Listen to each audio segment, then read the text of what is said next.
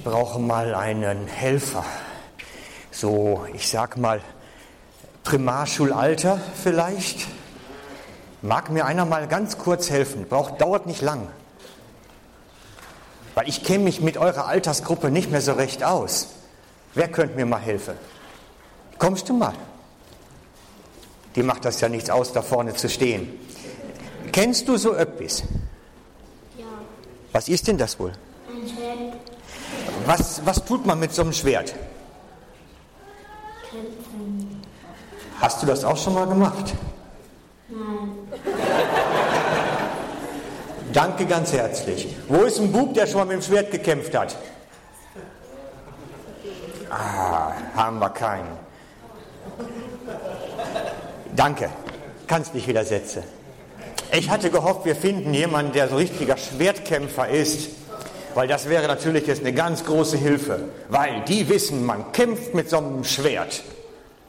Macht er das in der Schule ab und zu? Euer Klassenzimmer sieht, glaube ich, noch ganz ordentlich aus, wenn ihr alle so antwortet. Also zu meiner Zeit ging das da höher her. Also, ich habe das mal mitgebracht als ein Symbol des Kämpfens. Denn ich habe festgestellt, wir alle kämpfen. Womit kämpfen wir denn alle? Also womit kämpfst du? Mal- Soll ich mal ein paar Vorschläge machen? Oder weißt du es so? Kämpfst du mit den Hausaufgaben? Manchmal schon, ne? Mit den Aufis, ja, ja. Oder Hausis oder wie man es nennt. Oder man kämpft mit den Kollegen, die einen nicht mögen. Oder mit dem Lehrer, der dann irgendwie immer nur die falschen Aufgaben aufgibt, ne? Immer wieder. Aber auch wir Erwachsene kämpfen solche Kämpfe. Mit Kollegen, die uns nicht mögen, Arbeitskollegen, mit Nachbarn, die uns das Leben schwer machen. Wir alle kennen unsere Kämpfe immer wieder. Und wir haben unsere täglichen Kämpfe. Aber das sind ja eigentlich nur die äußeren Kämpfe, für die so ein Schwert als Symbol natürlich ganz prima ist. Wir sind die Männer des Schwertes, jawohl. Nein, es gibt ja ganz andere Kämpfe noch, die mehr in uns stattfinden. Kämpfe, die in unserem Seele, in unserem Herzen passieren. Und über die möchte ich heute Morgen reden, über die inneren Kämpfe, die uns so umtreiben immer wieder. Die kennt ihr alle auch. Ne? Das Gefühl, das schaffe ich sowieso nicht, wenn man vor der großen Klassenarbeit steht. Oder wenn man irgendwelche Zeugnisdrohungen hört schon. Ich kriege die Kurve nicht. Das sind die Kämpfe, die in uns stattfinden. Die Selbstzweifel heißt das. Die Ängste. Das sind die Sachen, die in uns passieren. Und diese Kämpfe, die tauchen sogar schon in der Bibel auf. Der Text, der hört sich jetzt für euch Kleinen wahrscheinlich gleich ganz kompliziert an. Aber ich habe extra schon eine einfache Übersetzung rausgesucht, um euch das ein bisschen einfach zu machen. Ist auch ein bisschen lang, deswegen dürft ihr alle gerne mitlesen. Ich habe es euch oben auf dem Beamer gebracht. Kann jeder praktisch jetzt einheitlich am gleichen Text mitlesen. Ihr seid ja zur Freiheit berufen, liebe Geschwister. Nur benutzt die Freiheit nicht als Freibrief für eure eigenwillige Natur, sondern dient einander in Liebe. Denn das ganze Gesetz ist erfüllt, wenn ihr das eine Gebot haltet. Liebe deinen Nächsten wie dich selbst. Wenn ihr euch aber kratzt und beißt, dann passt nur auf, dass ihr euch nicht gegenseitig auffresst. Ich will damit nur sagen, der Geist Gottes soll euer Leben bestimmen.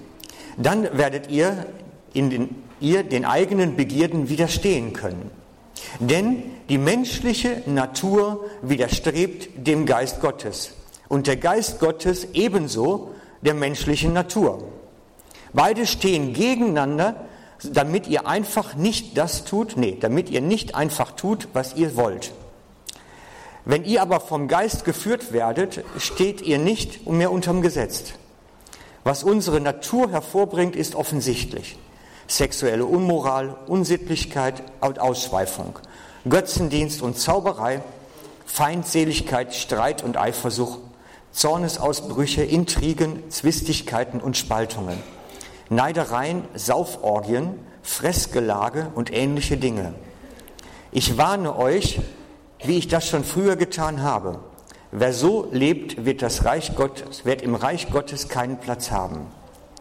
Doch die Frucht des Geistes, die der Geist wachsen lässt, ist Liebe, Freude, Frieden, Geduld, Freundlichkeit, Güte, Treue, Sanftmut und Selbstbeherrschung. Dagegen hat das Gesetz nichts einzuwenden. Menschen, die zu Jesus, dem Messias, gehören, haben die eigene Natur mitsamt den Leidenschaften und Begierden gekreuzigt. Wenn wir nun durch den Geist Gottes das neue Leben haben, so wollen wir es auch in diesem Geist führen. Wir wollen nicht ehrgeizig unsere Eitelkeit befriedigen und uns gegenseitig herausfordern oder beneiden. In dem Text geht es um einen inneren Kampf. Ich habe versucht, eben diesen einen Vers, der so richtig heraussticht, diesen zentralen Vers zu betonen.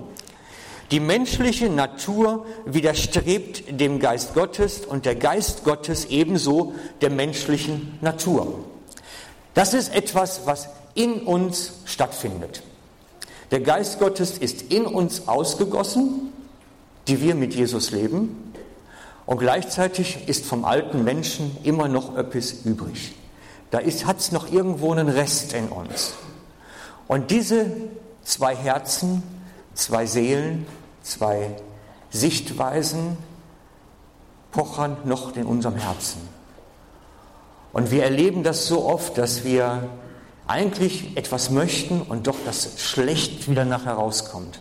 Dass wir eigentlich ein Gutes tun möchten und nachher am Ende geht es dann doch wieder nur um unsere Sachen, um unsere Ehe, um unsere Geschichten.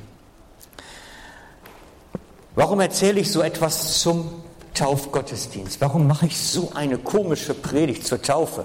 Passt das überhaupt dazu? Nun, das passt schon dazu. Denn in der Taufe, ihr seht, mir fehlt ein Pult.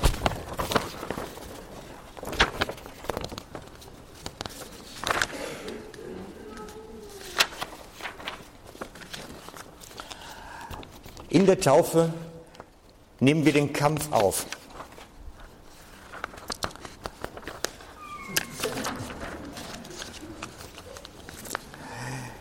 In der Taufe erklärt der Täufling, dass der alte Mensch, dieser alte Adam, der alte Mensch, der ohne Christus ist, dass der in den Tod gegeben wird. Paulus sagt eben, dass er gekreuzigt wird. Luther schreibt an einer Stelle, dass der ertränkt werden muss im Wasserbad der Taufe.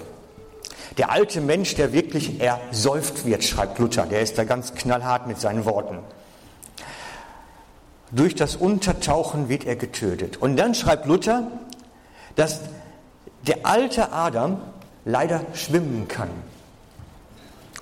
Der ist einfach nicht so schnell kurz klein zu kriegen. Das ist schön für euch, ne? wenn ihr könnt auch schwimmen. Euch kann man auch nicht einfach so runterdrücken und dann seid ihr weg. Ihr könnt alle schwimmen schon, oder? Habt alle Seepferdchen, oder wie heißt das? Wie heißt das Kleinkindabzeichen? Ja, noch keiner. Gut noch kein Freischwimmer dabei. Also, der alte Kerl, der alte Adam kann schwimmen. Und er lässt sich nicht einfach so ertränken. Das lässt er sich nicht gefallen. Aber was da passiert, der Täufling erklärt in der Taufe, ich werde den Kampf jetzt aufnehmen. Ich werde mich dem nicht einfach hingeben und das laufen lassen, sondern ich will den Kampf beginnen gegen diesen alten Menschen. Oder ich habe ihn vielleicht begonnen und proklamiere es jetzt damit nochmal ganz deutlich. Ich nehme den Kampf gegen den alten Menschen auf, damit, da ist jemand nicht einverstanden, damit, damit letztlich der alte Mensch mehr und mehr sterben kann und der Geist Gottes in uns mehr und mehr Raum bekommen kann. Und ich bin glücklich, dass ihr neun heute euch taufen lasst und dass ihr damit uns erklärt, wir nehmen den Kampf auf.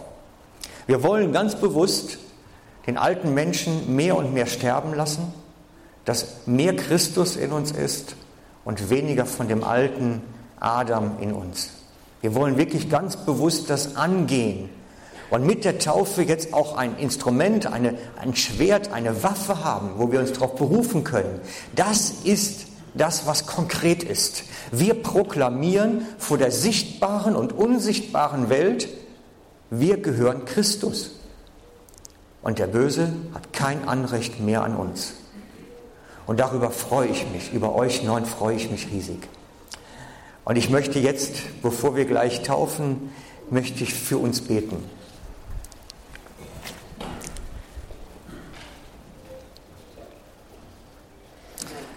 Jesus, und ich danke dir dafür, dass du an diesen Neuen, die heute Morgen hier schon gestanden haben und gleich getauft werden, dass du an ihnen dein Werk tun wirst. Dass du das, was du begonnen hast, auch zu Ende bringen wirst.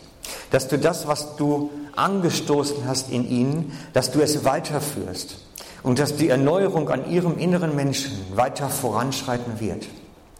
Ich möchte dich bitten, Heiliger Geist, komme du und schenke ein neues Entbrennen in ihrem Herzen, in ihrer Seele für den Sohn Gottes, für Christus. Eine neue Begeisterung und Liebe für das, was er getan hat in ihrem Leben und was an all dem noch vor ihnen liegt.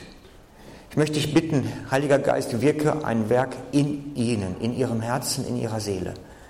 Und benutze diesen heutigen Morgen dazu, dass ein nächster großer Milestone, ein nächster großer Schritt gegangen wird.